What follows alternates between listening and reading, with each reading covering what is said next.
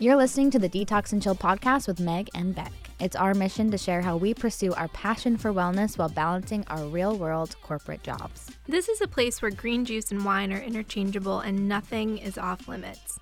Instead of finding yourself down an internet black hole, we'll be bringing the experts straight to you so that your burning questions can be answered.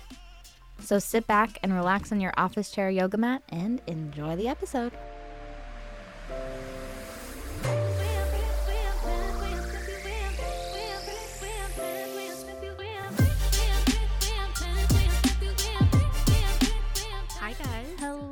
Everybody. This is the Detox and Chill podcast. If you didn't know, you We missed do. you. Long time no talk since Friday Since- because hashtag all out August. All out August. Hopefully, you guys are enjoying the double episodes um, each week. We're loving it. We love shooting out the content to you guys, and we have so many amazing people that we talk to that we just want to get it out there. So hmm we hope you're enjoying it. But today, we have an awesome guest, Madeline Davis, who's the director of women's rowing at Boston University, which is like Which, a what? big deal. It's amazing. Like, Yeah. that's incredible. Mhm. I don't, I'll be honest, I don't know a ton about college athletics. My husband ran um, D1 track and cross country. Shout out to Dan. He'll get so excited that I'm saying that. So he knows a ton, and I like hear bits and pieces Mhm. through him. But I know it's unheard of for someone Madeline's age to be the head coach. Yeah. So She's so young. Um, and she's awesome and just so I feel like she has a lot of wisdom Mhm. um, to be able to work with such young minds. Um, and really she's like their go to person for everything, Mhm. which is crazy. Yeah, well, she was saying about disconnecting and how Mhm. that can be really challenging and just being with her phone in case her athletes have problems. So, just the amount of responsibility she has is Mhm. incredible. hmm And I think it's really important to hear these stories. Hearing what athletes go through in that world is very informative, and knowing that they still have, you know, some body image issues as well, just maybe on a different level.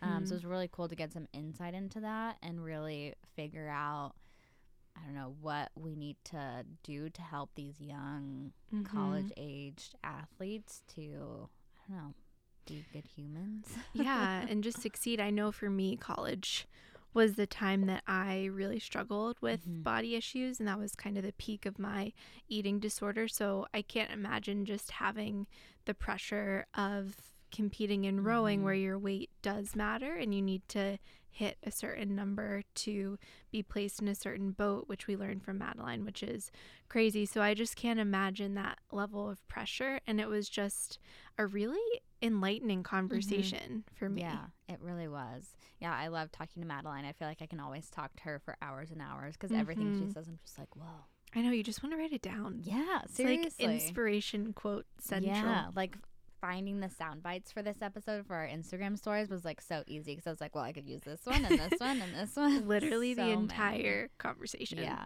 yeah. So we hope you guys enjoy this episode. We loved it. We loved having the conversation. It's just stuff that needs to be out in the world, not, you know, pushed under the rug. Um, So yeah, enjoy the episode. Yeah, and don't forget to follow us on Instagram Mm-hmm. at Detox and Chill Podcast. Um, we're loving interacting with you guys Mm-hmm. there. We have a great giveaway going on now We with do. our sponsor Silver Fern, um, which I've been using their protein every single morning, Mhm. and I've said this 15 times, but it literally tastes like a Wendy's Frosty. It's so good. so good. And we love Silver Fern. We hope you do too. Go check out our Instagram. The giveaway will be ending on Friday. Mhm. And don't forget to rate and review. Mm-hmm. We're on Facebook. Um, shoot us an email. I would say text us. You don't have our numbers, but we want to talk to you. don't text us, actually. It's Probably fine. won't text back. but actually, story of my life. I Yeah. struggle with that. yeah, 100%. Um, so yeah, enjoy the episode, guys. We love you. Thank you for being here. We appreciate you so much. Bye. Bye.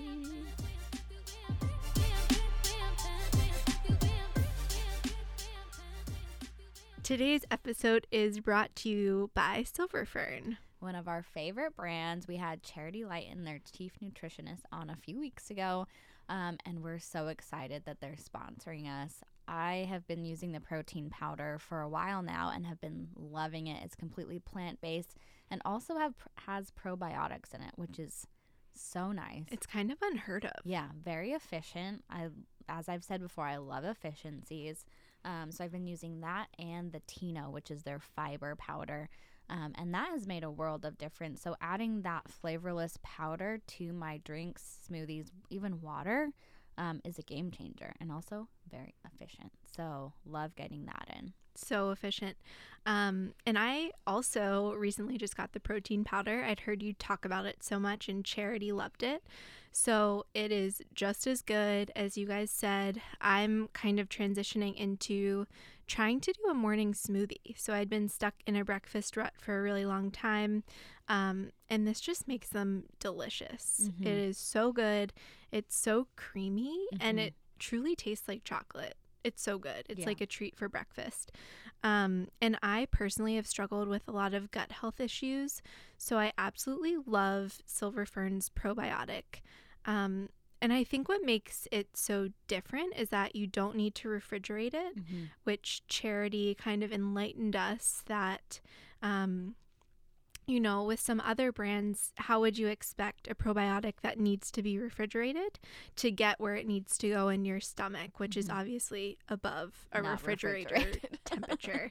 Um, so we love it. They were so gracious to give us a discount code for you guys as well, which is Detox15, D E T O X 15, which will get you 15% off of whatever you order. Um, and word on the street is that there might be a new flavor of protein. Yes. coming soon. So exciting. So you can find Silver Fern at www.silverfernbrand.com. So that's S I L V E R F E R N B R A N D dot com. So please go check them out. I've been using the coupon code for myself. Yeah. So go check it out. Let us know what you think. Um, and we're so excited for you to try it. Thanks, Silver Fern. Yeah, thank you, Silver Fern.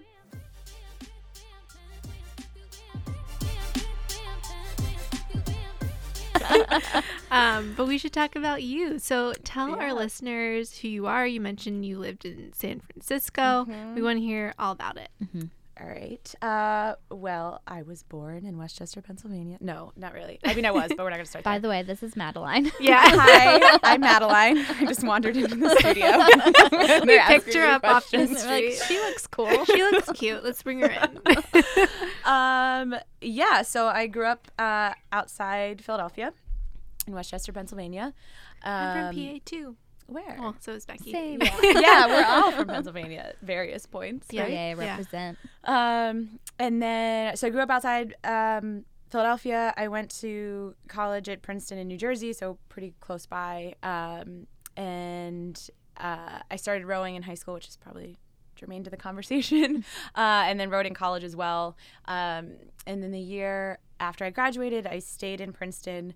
Um, I worked at a boarding school there and was a substitute teacher, resident life office manager and rowing coach.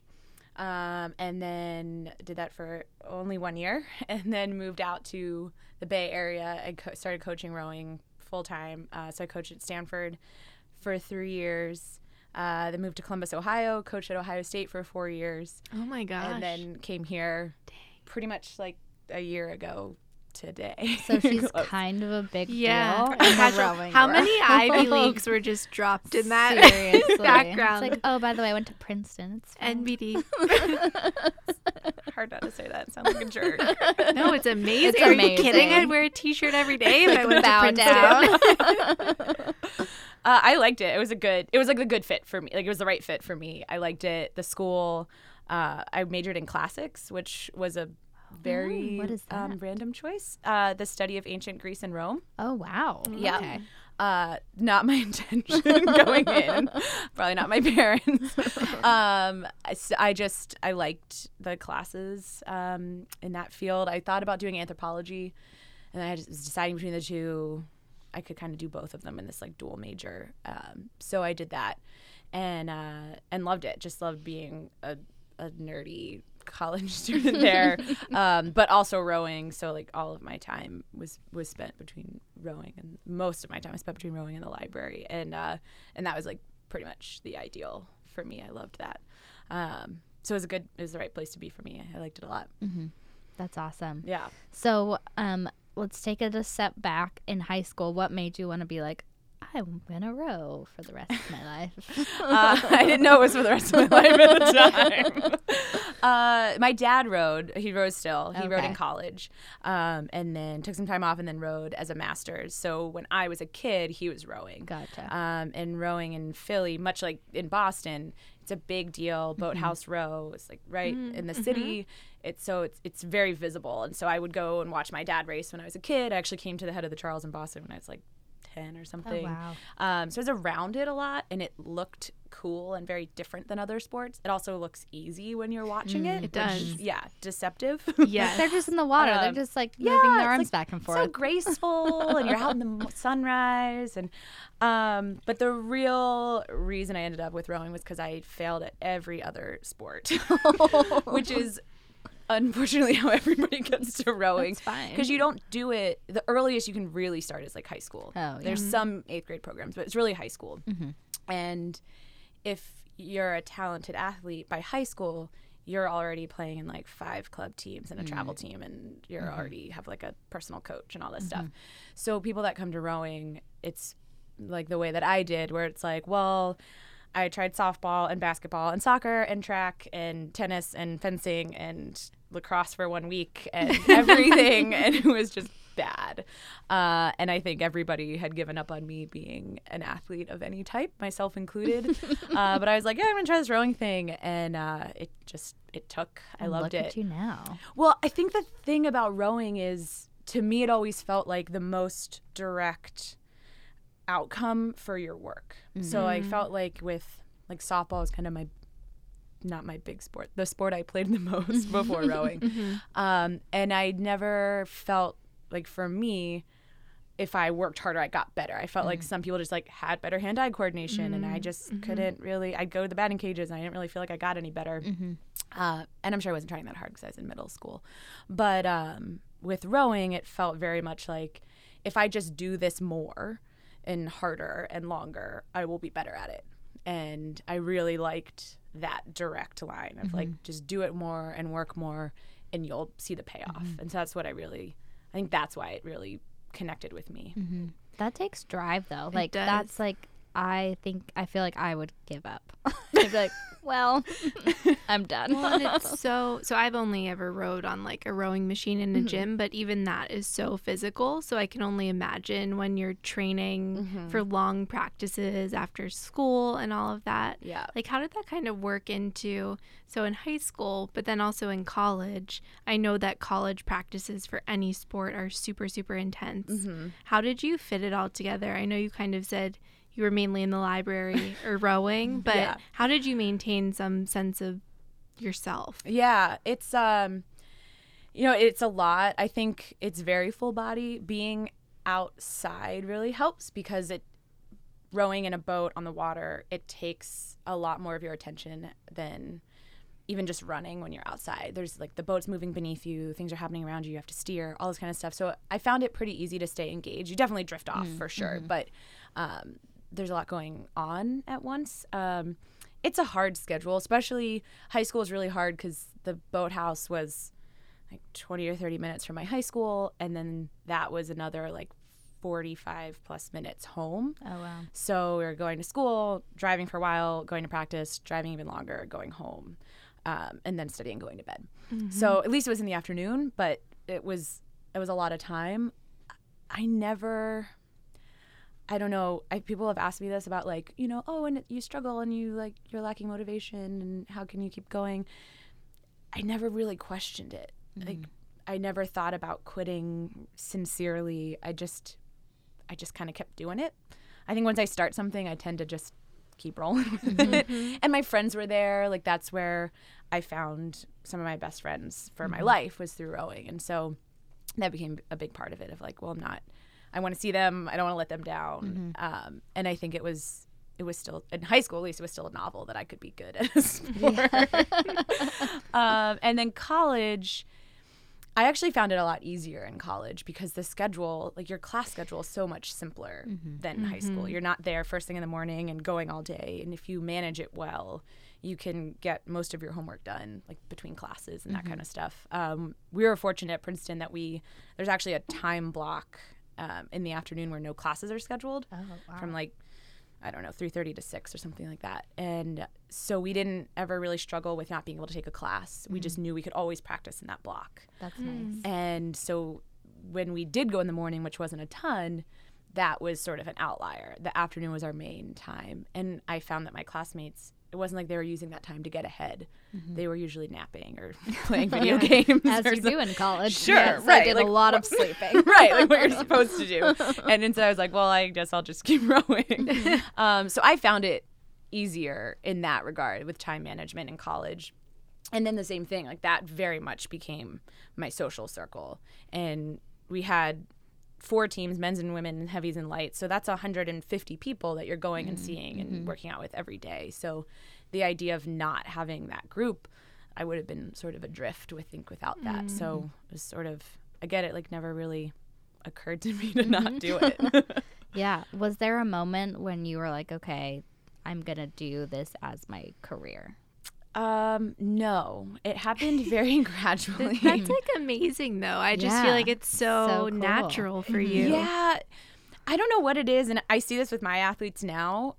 You don't really think of your coach as like a that that's their career or Oh, that right. they Yeah. do Yeah. it full time. Like Yeah. I sort of I remember thinking like, well, I wonder what he does before he shows up at the boathouse three Yeah. thirty. And like What does he do during the day? right. It never occurred to me that like my coach was doing its job during the day. And like I've had athletes be like, "Oh, so like what are you going to do for the summer?" Like, uh, "Oh, no, are you going home for the summer?" Like, "No, I- am home." Yeah, this is my I'm like, "What are you going to do?" I'm like, "This job." Yeah. or like after morning practice, like, "What are you going to do with the day?" I'm like, "My job." Work. Yeah. uh, so I just didn't really think about it as a profession. Mm-hmm. Um, and I think, fortunately, I graduated in like a terrible time for the market. Mm-hmm. Nobody was hiring. So I graduated in 09. And uh, I thought at first I was going to do marketing. Uh, and so I made a lot of phone calls and networking and trying to figure out how I could get into that. And I wanted to be in San Francisco. So I think every person that did marketing in San Francisco probably had some informational phone call with me. And uh, everybody was really happy to talk, and nobody had a job. And I realized like those conversations were just kind of like mind, like soul crushing. And I just wasn't that interested in it. And I didn't really feel like a lot of the people I talked to were that fired up about it. Um, and so I started to think, well, what do I like to do, and how can I do that for a living? And the two things that I've always liked were school and rowing. So I um, started looking for boarding schools to coach at. I think it was a very like uh, Dead Poet Society ideal that I was gonna like stand on tables I and like know. change the future. Change lives. Yeah. uh, the reality is a little different. I, so I found a list of every boarding school in America that had a rowing team, and I emailed every single one of them.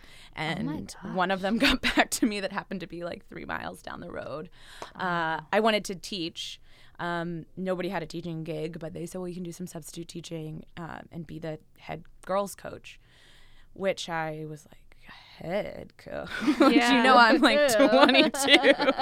Yeah. Uh, I'd never coached anything before that. And uh, so I went and I sort of thought, well, I'll do this for a year and then I'll get into teaching and I'll be in the boarding school life and, and that'll be it. Um, and I liked the school part of it. The boarding school part of it was okay. I loved the coaching part of it. And I loved my athletes. Like that was the biggest thing was I loved them and I loved helping them see that they could do more than they thought they could.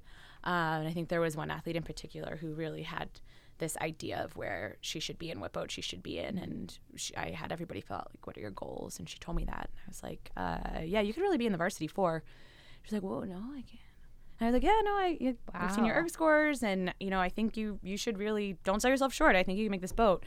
And uh, and I just think she needed somebody to tell her that. Like we all need people to tell us those kinds of things at You some can point. do it. Yeah. And uh, and it totally changed her outlook going into the spring. And she made the boat and she kicked out a senior and she fought her butt off to get in there, and it was awesome. And I think that was sort of the first chance I had to see, like, oh, I can, I could make a difference in the way that people view themselves, really. Um, and so then I uh, I heard from the Stanford coach who I knew because he recruited me like five years before Oh, that. Um, so it's a good lesson I tell every young person or any person that will listen to it. Like, don't burn your bridges, maintain your So true. connections. Like, he recruited me, but I didn't go there. Uh, but I saw him at a lot of regattas. Every time I saw him, I was like, "Hey, Coach Costa, how you doing?" Yeah. Um, and so, and actually, I had talked to him originally when I was looking for high school jobs, coaching jobs. And so he knew that I was in the coaching world and he needed an assistant. And so he called and I went out and interviewed. And I was like, oh, I can do this as a full time gig. Wow. And, uh, and then that was it. Yeah. Was that huge for you? Like, do you think you appreciated when you were interviewing for that? Were you super nervous or did it Yeah. feel like this is where I need to be? Uh, both. yeah. yeah. I was sort of like, I can't believe uh, anybody thinks I can do this job. Uh, and we had had like some minor successes at the high school I was coaching but like very minor. They didn't matter to the people at Stanford or anything. Um, but I couldn't believe that I could go out and get an interview and um, and potentially be at such an incredible school and a program. I was coaching with the lightweights, and they had won.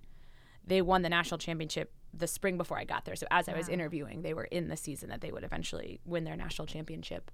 Uh, and then I went and we won three more. So it was like really the the pinnacle of lightweight rowing, and I just it. I couldn't believe that I could get there. So I think yeah, like even as I was interviewing it, it was like can't believe this is real.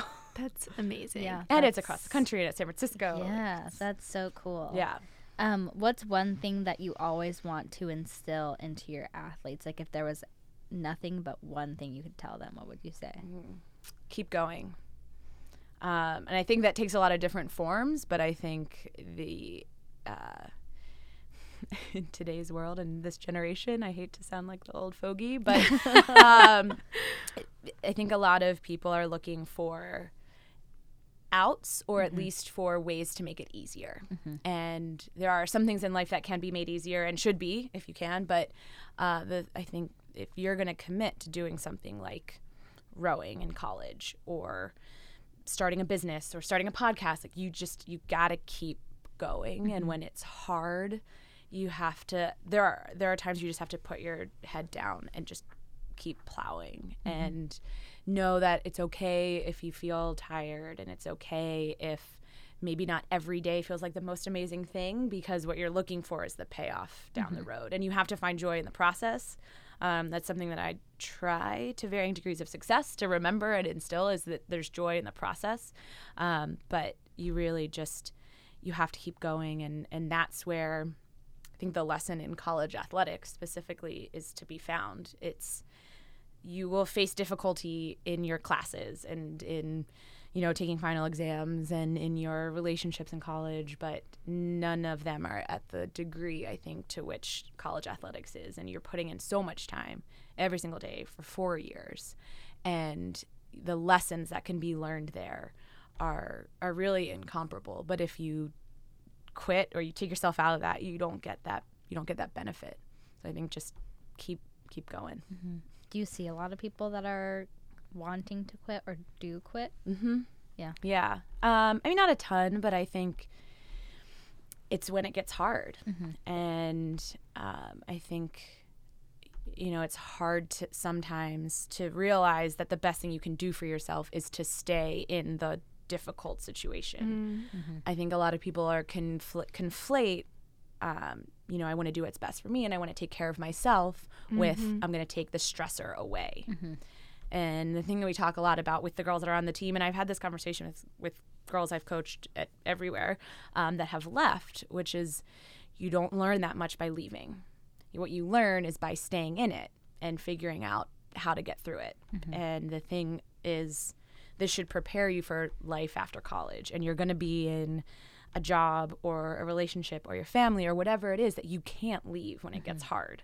Mm-hmm. So leaving now isn't really giving you those skills. Whereas if you can stick it out, you know, I've had rowers that have said that, you know, have had tough years and tough seasons and get out on the other end. And I've asked them like, well, what was the difference? What was it? They're like, I just kept going. And then I got used to it. And then it became the norm. And then I started to feel good about it. And then I kept going. And like, that's the lesson to be learned. If you had left when it got hard, you wouldn't learn the lesson. The lesson you learn is when it gets hard, get out.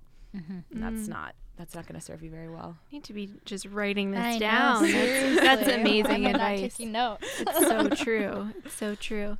Um, and kind of going off of that, so I'd imagine as a coach of all of these young women athletes, Mm-hmm. You probably see so much going on. I think, Mhm. especially nowadays with social media. Mm-hmm.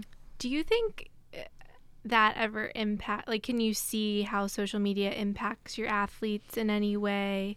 Um, like, how do you be that role model for them when there's so many other role models Yeah. out there? social media is hard. Uh, I'm so glad it wasn't really around when I was in college.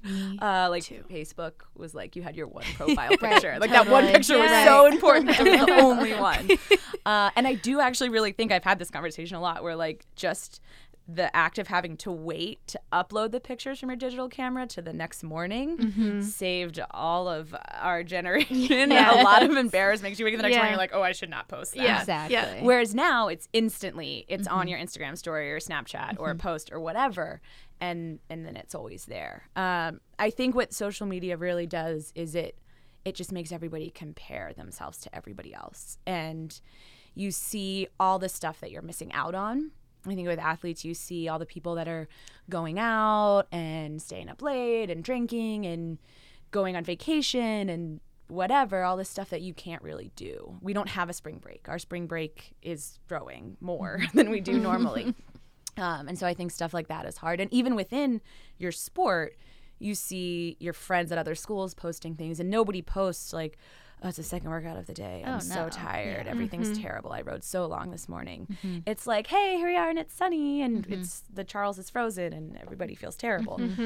Uh, and so, you know, we don't talk about it a lot directly, um, other than to say that, like, I mean, we have a social media policy about what you should post on there. But I think what we try to do is really just talk about what we have going on within our team and making what we have for each other and with each other the best that it can so that all that other stuff that's going on around them doesn't become uh, something better or something to be desired that it's something where well they're doing their thing but what we have here is so strong this is this is where i want to be. And even if it means i'm not on the beach in cabo what i'm doing here and the payoff we're going to get here is worth it. And making the in-person relationships that we have on the team way stronger than the instagram likes or the snaps that you're getting so that what we're mm-hmm. doing together in person can outweigh that. But it's it's hard. It's really mm-hmm. hard. And I think you see like the stuff that girls put put online is so different than what their day to day life One is hundred like. percent. I'm guilty Which of is we Oh, all for do. sure. it. Yeah, Yeah. we Like, all do it. I'm not gonna post that I had a terrible day. I know. I'm not gonna post a pic of me like tearing up. Right, you or, know? like my three double chins. Like that's just not gonna happen. yeah, and everybody everybody does it, Mm-hmm. and I think with age and perspective, you can hopefully recognize that a little bit more. We all we all do it. Uh, I just think at that at that age, it's difficult to Mm-hmm. kind of to recognize that or believe, it. even if you mm-hmm. sort of rationally know that's not what that person's life looks like. You still Yeah. see it, and you're like. "Oh, God, they look so pretty and they're doing mm-hmm. such cool stuff, and mm-hmm. I'm in the weight room again, right. deadlifting. right. When you were at that point, when you were in college, did you see with the, your other friends who were also athletes, did you see any of that like body dysmorphia, like comparison then when you were in it? Did you realize that it was going on? Or is it kind of like a look back and then realizing it? Um, I didn't. I didn't really see it. Um, and I think so. I rowed lightweight in college. Um, what does that mean? Yeah, so that's uh, for women. It's 130 un- under 130 pounds. So we would weigh. So there was we had an open weight team and a lightweight team, and we have the same thing here at BU. Um, and they're run separately. You have separate coaches, separate training, separate racing schedule. Oh, but you have to weigh in. Right. So like the Friday afternoon before you race on a Saturday morning, you weigh in, Oh, and you have to be a 129.9. Um, and I was fortunate in that that was a pretty natural weight for me. And so it's the sort of thing where, like, well, I just kind of keep an eye on it. And the couple days before weigh in, you just like be a little careful. Um, and for a lot of my teammates, I was that way, but for a lot, it wasn't. Uh, and so there was a lot, um, you know, around our weights because there had to be. I didn't, I found that the one good thing about that was that there was zero motivation to be any lighter than 129.8. Oh, yeah. Because gotcha. that's you're going to be stronger. Right. I'm assuming. Right. So you like cutting extra weight isn't going to make you faster. Oh, that's nice. In fact, it's going to take away from it. So I found, for me at least, that that was actually kind of a good thing. Um, and the the only time that I think that was challenging, at least me personally, um, so I raced at the under twenty three national team after I graduated, and at the international level in team boats, lightweight is max one thirty, but the boat has to average 125. Oh, wow. which is a strange. Yeah. It averaging is. I don't think it's wise. Oh wow. Yeah, Because that just puts everyone together. I can only imagine. Right. Kind of like pitted against each other Yeah. too, because it's like if you're the one that's Yeah. putting you over the edge, then it's like Right. And so everybody gets a number like you have to Yeah. be 122 point whatever and you have to be 128 point whatever and d- yeah. So it's challenging. And so I was in a double. My doubles partner was heavier when we started the summer season. So she had to be 128 point whatever and I had to be 122.9. And 130 was fine for me. 122 was not. that's a lot. Yeah. that was a big difference. Yeah. And so I think I learned a really valuable lesson, which was I- I did it as you know gradually and methodically and healthily as I could. Mm-hmm. But no way was I at my max when Mm-hmm. I competed at Worlds. And so it was a terrible feeling to get to the biggest stage of my athletic Yeah. career and feel like I wasn't at my peak because I had to make this cutoff. And so I think the good thing that I took from that was like the weight the weight doesn't really matter if you're not performing. And so Mm-hmm. I try to think about it very much as like, well, the number doesn't matter so much as my body is doing what I want it to do. Mm-hmm. And it's different for different things. Like when I'm running a lot, that weight's going to be a lot different than if I'm lifting a lot. Mm-hmm. And so trying to kind of separate that what that number means from what does that what that number allow my body to do. Um, that was a very long-winded answer. Yeah, no, I think that's a great lesson in just like everyday life too. Yeah. It's like it doesn't matter what your weight is; it's what you're capable of, Mm-hmm. capable of, what you're feeling, how you're Right. feeling. You know, Yeah. if you're feeling like you're you're living your best life and you're in your best body, then like great. Yeah. Right. And is can is your body doing what you want it to do? Mm-hmm. Like if I want to run a marathon, my body needs to be different than if I want to PR my deadlift, Right. Which needs to look different Yeah.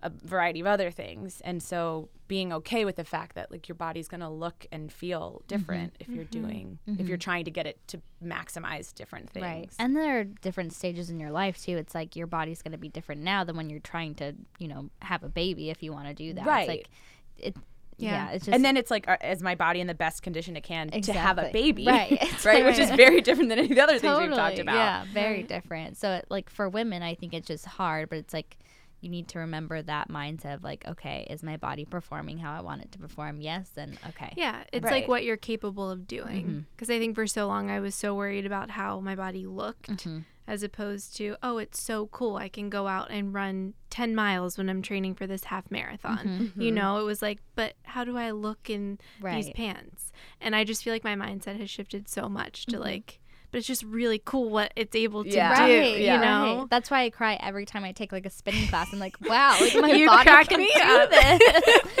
I'm like, it's so love lame, that, but it's though. like, like I really in that moment, I'm like, okay, like there are people that don't have legs. There are No, people that like know. are Yeah. physically ill and can't do this, and like I'm so lucky that I can take this class. It's like Mm-hmm. having that gratitude for what you can do Mm-hmm. I think is so important and it's not it's so hard to separate that from how, well how do Yeah. I look uh, and in rowing it's hard because you're in little spandex Yeah. unisuits like nothing. yeah and so you're like It's all well, out that's there. cool. like It's shorts. it's it's a unisuit so it's Oh, sort of like imagine a more covering wrestling singlet Yeah. sort of like it's not quite so drapey. But pure spandex. But yeah, it's like imagine if you had spandex shorts and a tank top on, but it's just one piece. That's it. Um, so yeah, it's like it's great that your body can do all this stuff, but then ultimately you do still have to like look at your body in a little spandex Yeah, suit and so be like, hard. Yeah, it's it's hard. It's and at any age, but I think particularly like 18 to 22 years old when you're surrounded by a bunch of other women who have various different bodies, um, and you see your competitors and they have various different bodies, and um, it's really it's hard to it's hard to do that, and it's hard to have that perspective. It's something that I think is really important and try to talk about is like mm-hmm. what matters is can you achieve what you want to with your body? And mm-hmm. sometimes that might mean that you need to lean down, but sometimes that might mean that you need to put on some muscle and mm-hmm. you need to kind of be in- in touch enough with what your body is and what you're trying to do to figure out what you need to change to get there.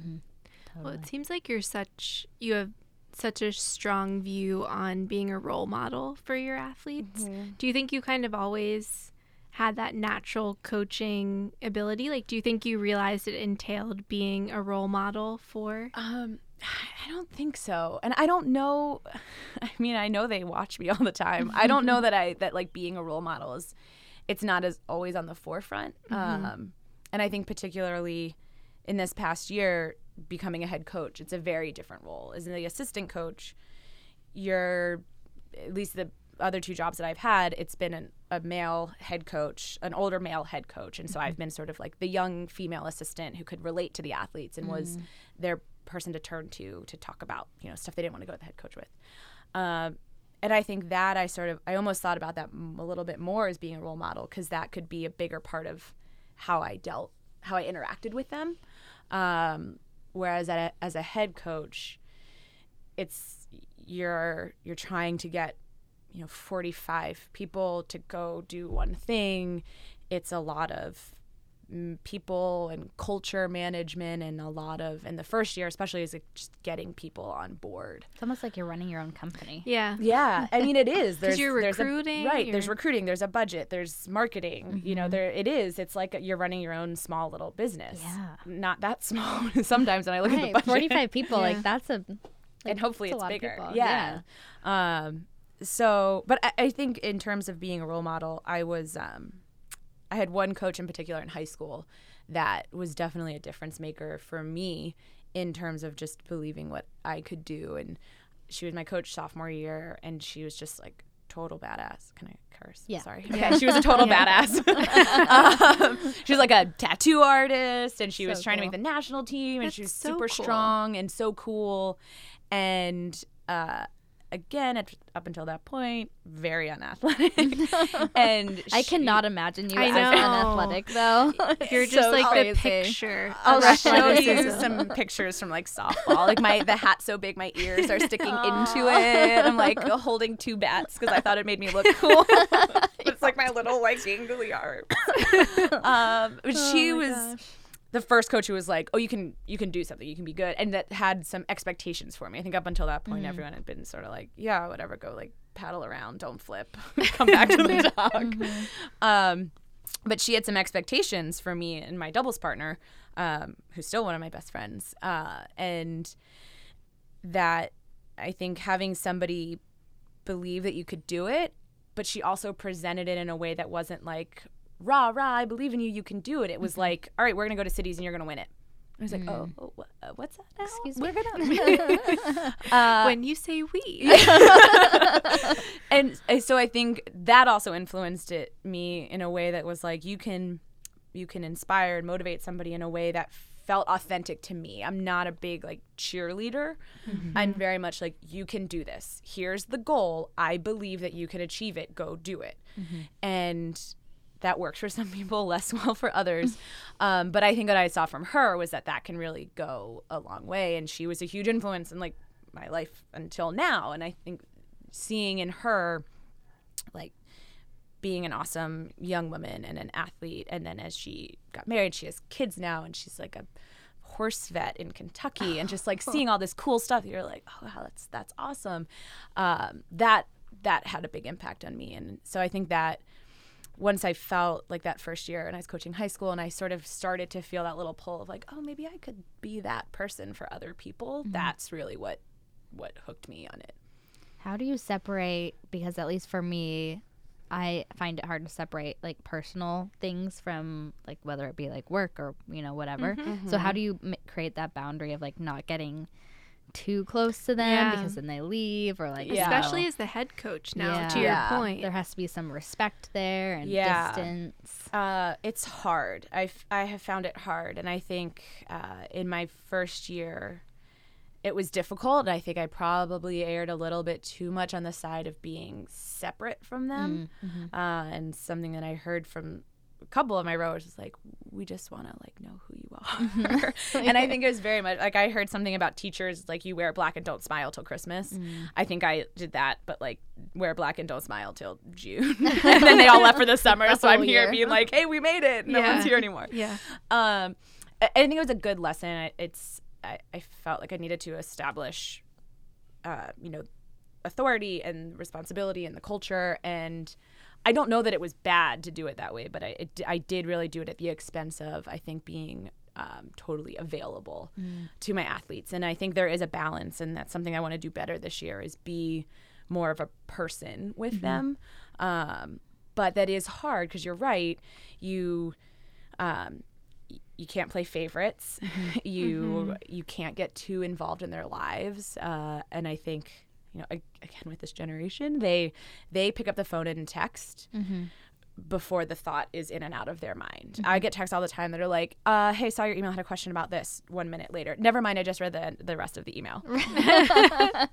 okay, uh, and so that's being setting those boundaries and i have definitely started to have times where i'm like i will text back to them and be like this is an email send me mm-hmm. an email. Yeah. like this doesn't have to Well, be a and they have text to on learn saturday that in night. college as well. right Yeah. right. It's Yeah. part of growing up. They've been mm-hmm. able to text everybody their whole lives. Mm-hmm. And now somebody's like hey it's saturday at 8 o'clock. I don't need to answer this question right now. Send me an email. Um, but the converse of that is I can't really ever totally separate from it. And I know I've heard, I've listened to other of your podcasts, and a lot of people talk about like finding this balance and like turning your phone off and stepping away from it. And I, I can't, I try to do that. I can't really, particularly in season, because I'm, I, I mean, I'm their in loco parentis. Like I am their parent. Yeah. Uh, a lot of these kids are from all acro- around the country or the world, and if something happens, I'm gonna be the first person that they call.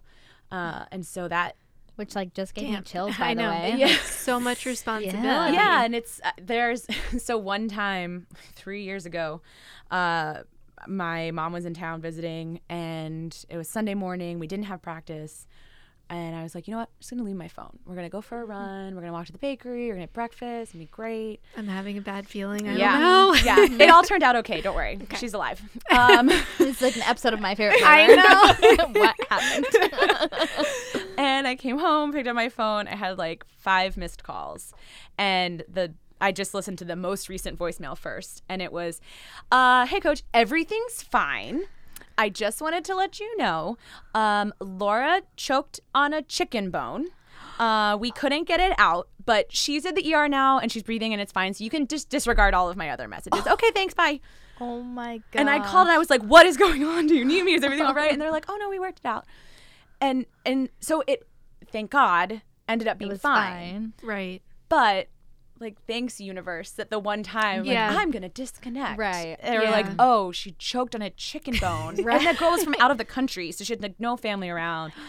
And was just like, oh, that could have been really bad. Yeah.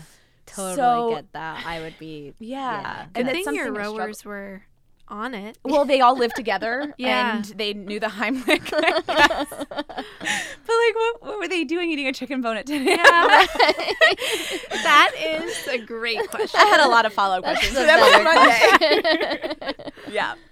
Uh, but so it's it's I have a I really struggle with with that and finding that separation because Yeah, and then you have a relationship as well. Yeah. I personally know CJ. yes I hate him. Beck's in the snow.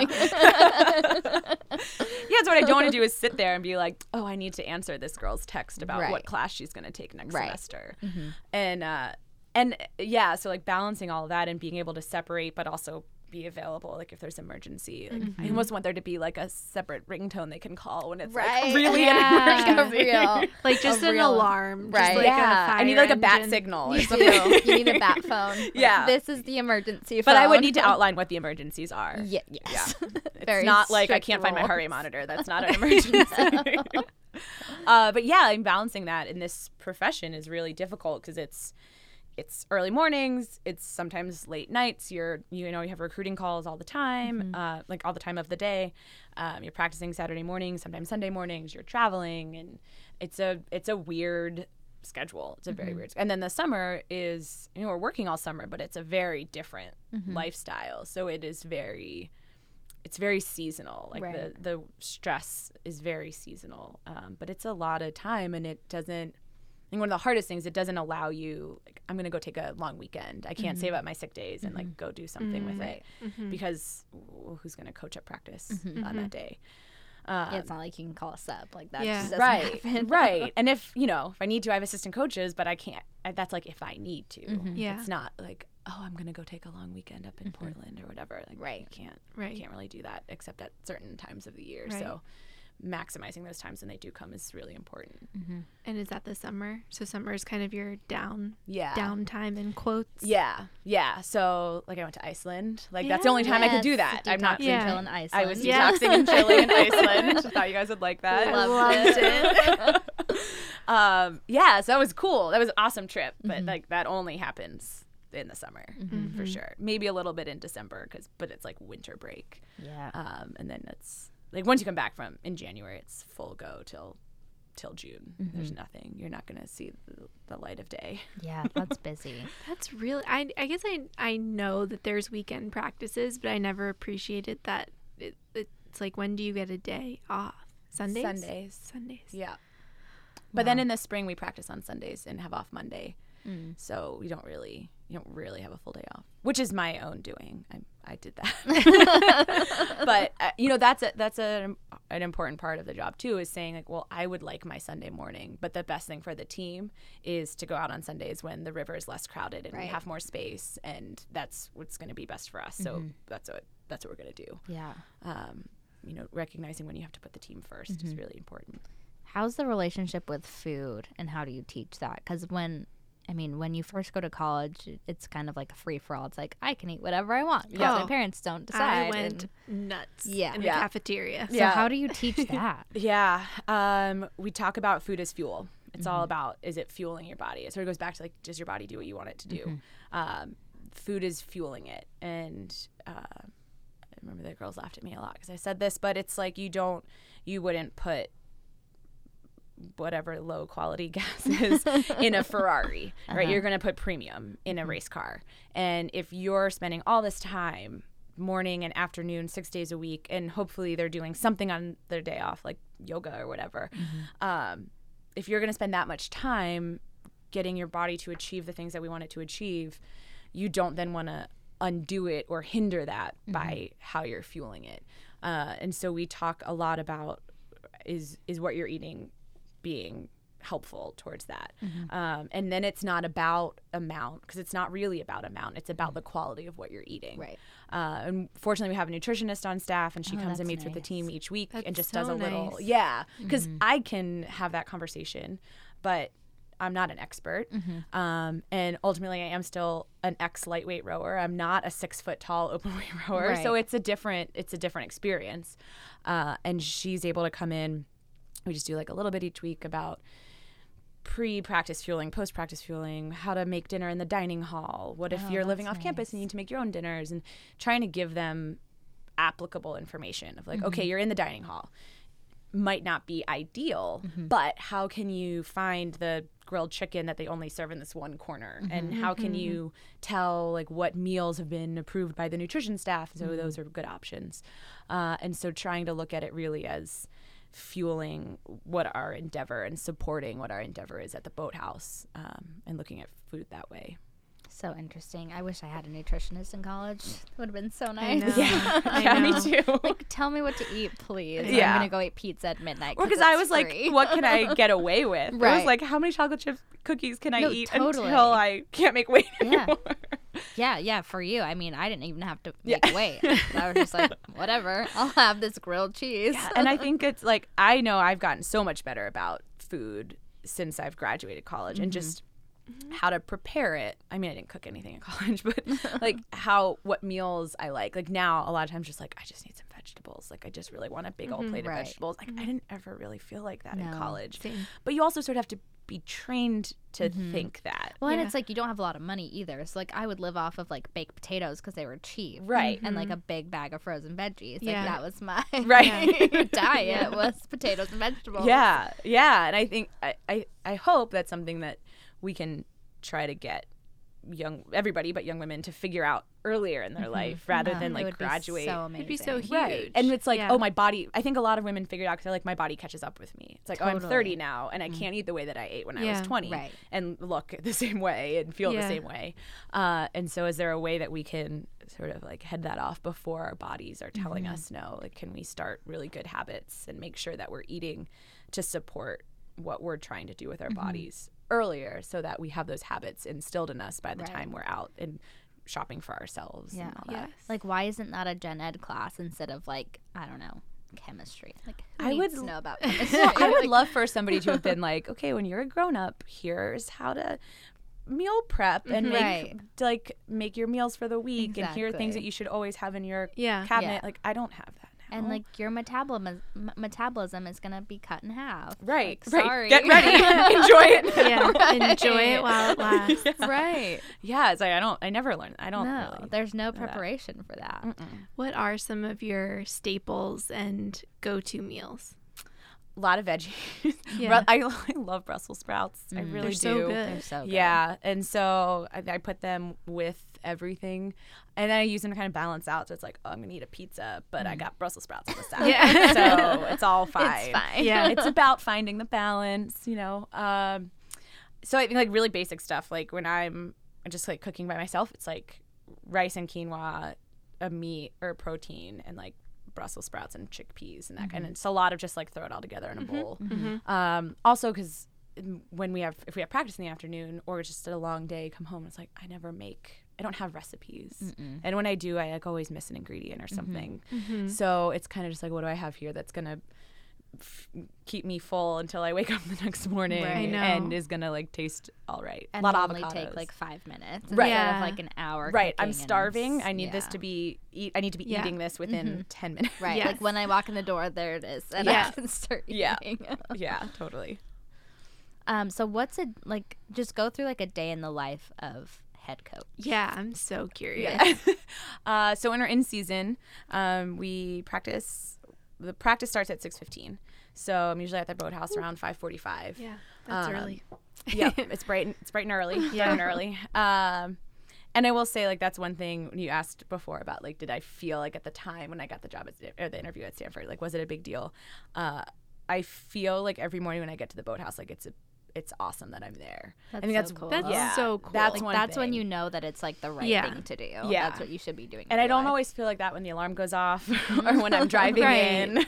But once you're But there, when you get to the boathouse, and our boathouse is right on the Charles, it's right across from campus at the BU Bridge. You can see, you can walk outside and see downtown, and mm-hmm. and it's dark and it's quiet and it's beautiful, and you're just like, oh, this is awesome that I get to do this. Mm-hmm. So I always try to take that second if I can because it makes a huge difference. Um, but so we start the warm up at six fifteen. We uh, we go on the water. We're out in the water like six forty five ish. We're usually out there for about two hours, so we're getting off by nine because the girls have classes starting at nine thirty. Uh, so we're out in the water for two hours ish um, when the water is rowable, uh, and then the sometimes we'll have an afternoon practice. Uh, not always, and uh, so the day after that is really uh, just the sort of management of the team. A lot of it is recruiting. Um, it's development. It's reaching out to alumni and fundraising and stuff like that. Uh, it's a lot of paperwork and compliance and the office stuff that nobody thinks you really have to do as a coach. Unfortunately, you still have to do. Um, but then a lot of it, and the best part of it, is when the athletes come to visit, and that definitely ebbs and flows with the time of year. But uh, and I think as the girls got more comfortable with me, they would come in more. Uh, but I my door is always open. I have an open door policy, and um, they can come in whenever they want and talk about whatever. I'm gonna stop by sometime. It's open for everybody. hey, Yeah. having a really hard day. I am ready. I'm equipped. I've had this conversation a lot. And uh, and I love I love that. I love that part because that's really they're the ones that I'm that I'm doing it for.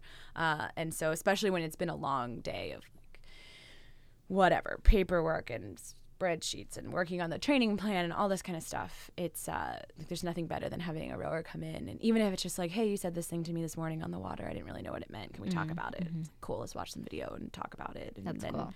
See how your classes are going and how's your roommate and all that kind of stuff. That's that's the fun part. Um, and then a couple days a week we have afternoon practice again, so we'll meet up and uh, erg or run or something like that. what is it? Erg. That's the rowing machine. oh, okay. That's the inside inside talk gotcha. for the rowing machine. Gotcha. Okay. Uh, the ergometer. Oh, gotcha. Yeah. Okay. And they're like real, like you've told me about these before. They're like sick, like rowing machines, like not your usual, like, you know, like ones at the gym. They're like water around you, right? Oh, so that's something different. Oh, so we use the ones Okay. that are at the gym too. okay, gotcha. Um, but then we have tanks ah, the where it's like the sliding Oh. seat and a rigger and an oar as though you were in a That's boat. so cool. But then it's just like a big pool around you. Oh, wow! So it's like in this warehouse in the That's sick. basement of my That's office. so cool. That's so cool. Um, it's not that glamorous, Oh, well, it sounds cool. but it's cool. It's cool to do. Yeah, yeah, yeah, yeah. yeah, yeah. What about your wellness practices? So, do you have anything that's like a non negotiable for you?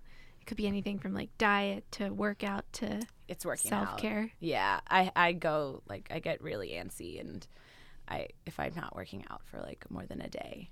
Um, so making sure that I always have that time to to go do something, and usually it's in it ends up being in the middle of the day because I'm not going to work out before practice. no. Uh, it's crazy.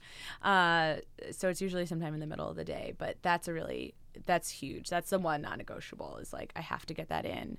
I need that time to take care of myself and my body, um, and then also just to separate from everything and focus on this one task and just kind of not think about the other stuff for a while.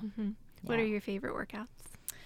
Uh, so they alternate. Yeah, it sounds like you're you have a broad spectrum. Yep. Yeah. Usually I'm on like a one year cycle, one and a half year cycle maybe.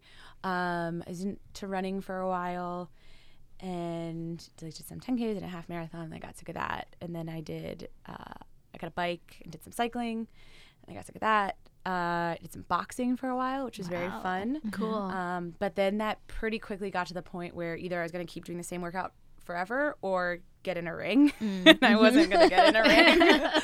so Can I see it now. I know. I could though. so I was done with that. Uh, and then I got into CrossFit, which is my most recent endeavor. Um, and that was fun. I like that because that really takes a lot of attention. It's really, you have to really think about what you're doing. And I loved it because I was really pretty bad at a lot of the things and they were things I hadn't done. And so it was mm-hmm. good to like, it's good to remember what it's like Yeah. to not know how to do mm-hmm. stuff. Uh, and for them to be like, oh, we're going to do, you know, whatever. I mean, uh, pull ups at first. I was like, I don't know how to, I can't do that. I don't think I can do one. You Yeah, I can. know. You can. Give me four weeks. Okay. Let's do it. Sign yeah. me up. Ask us again in four weeks. We're gonna doing pull ups. I got a progression. I worked it out. Like I worked it out myself at CrossFit. That I applied it to like the team that I was coaching, and like we got a lot of girls to do Oh. pull ups that hadn't done it Can before. you really share this with us? Because I Yeah. would love that. Well, it's It'd be it's so cool. don't do the bands. Okay. Um, I was gonna ask, do you use the bands No. to slowly work up? No. Because the bands give you the most assistance at the mm-hmm. point where pretty much everybody is the weakest, which is Oh. getting from full extension to just like that half broken arm. And you have Yeah. to like work that. up. Right. Okay. So that's why like everybody can do or many people can do jumping pull-ups because mm-hmm. it gets you past Oh, the right. hardest oh, point. Oh. So the rubber the bands are like slingshotting you through the hardest part mm. and then you can get the rest of the way Right. out. Yeah. that makes sense. Yeah. So I did that for a while and got like nowhere. I was so mad. And uh and then uh, I think one of the coaches at CrossFit told me this.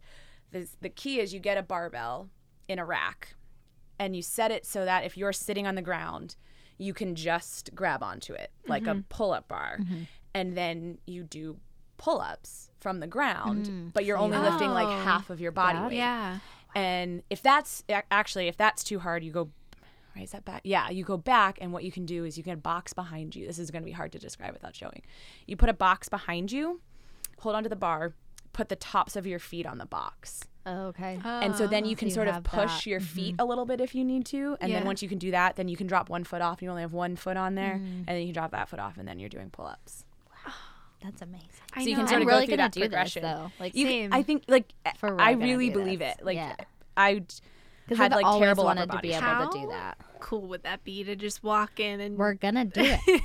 gonna do it. yeah Four weeks from Yeah. now. yeah. i sort of made up that number but i think it's accurate That's fine. It's fine. We're gonna go could with be it. five If five would be okay with five Five, yeah yes. Let's give us six weeks. Yeah. That's Um, amazing. yeah and i think like that having those outlets is really important Mm-hmm. and having a place where you can go um like when i was at when i was doing crossfit it's like that you have that gym and that community to do that Mm-hmm. Yeah. um i'm sort of shifting away from that now and getting back into more like running and cycling and i'm going to try try cyclocross i think we might have talked about Mm-hmm. Yeah, it yeah uh-huh. i don't know anything about it other than what I've seen on YouTube, but Right. it seems super cool.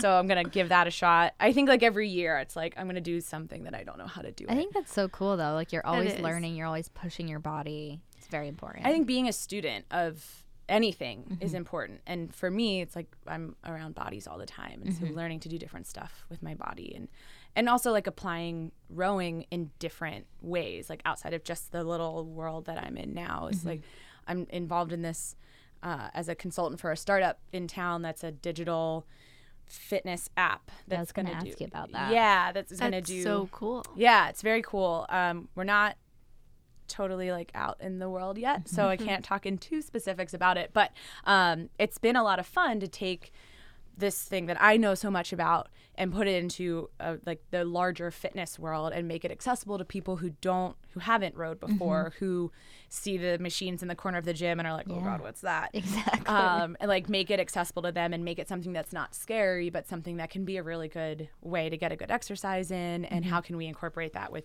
body weight movements and yoga and mobility.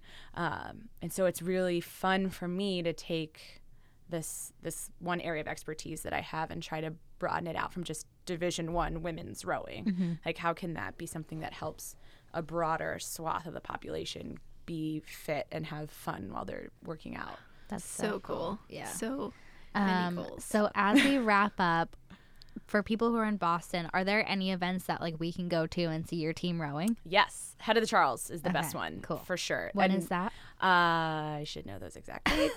Can we like okay. edit that in Yeah, later? that's Yeah. yeah. It's Yeah. October twenty second. Maybe. Okay, so something- sometime in October. It's October. the third weekend of October. Okay, cool. Third weekend we'll of put October. those dates a in the show. Yeah. Thank you. Yeah.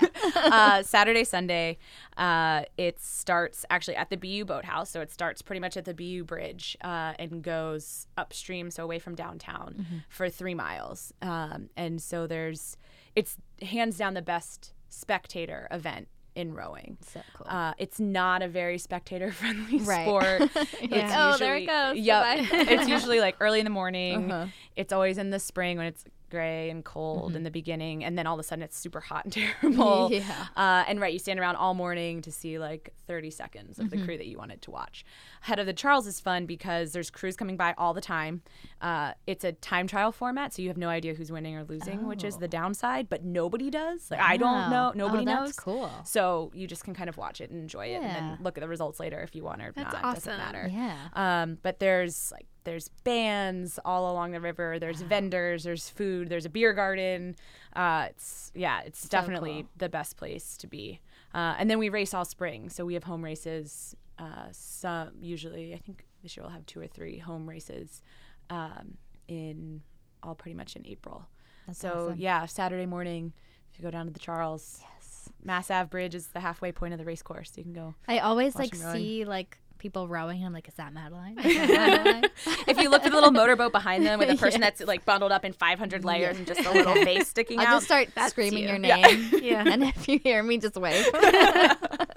yeah, it's very hard to recognize people, Yeah. especially when it's cold. Everyone's got way too many layers on. You can't see Right. anything. so cool. Well, thank Yeah. you so Thank much you for so coming on. much. Thanks This for having me, guys. Like so intriguing. It's so I learned inspiring. so much. Yeah. It really is. It really I'm is. excited for our listeners Lots to of hear life this. lessons as well as athlete lessons. Yes. So Yes. thank you. Yeah. Thanks for having me. Um, well, everyone, hope you have a great week. You can find us Detox Until Podcast on Instagram.com, all of the things. The com is Gmail. critical. um, Megan is musings by Megan. I am best friend Beck, and Madeline is private because of her athletes. On Twitter though. I got I Yeah. got some Oh, tweets what is oh, what's your Twitter? at Madeline Davis. Go find Madeline Go on, find her on Twitter. Twitter. So witty, so funny. she will not disappoint. Have a great week, everybody. Thanks for listening. Bye, guys.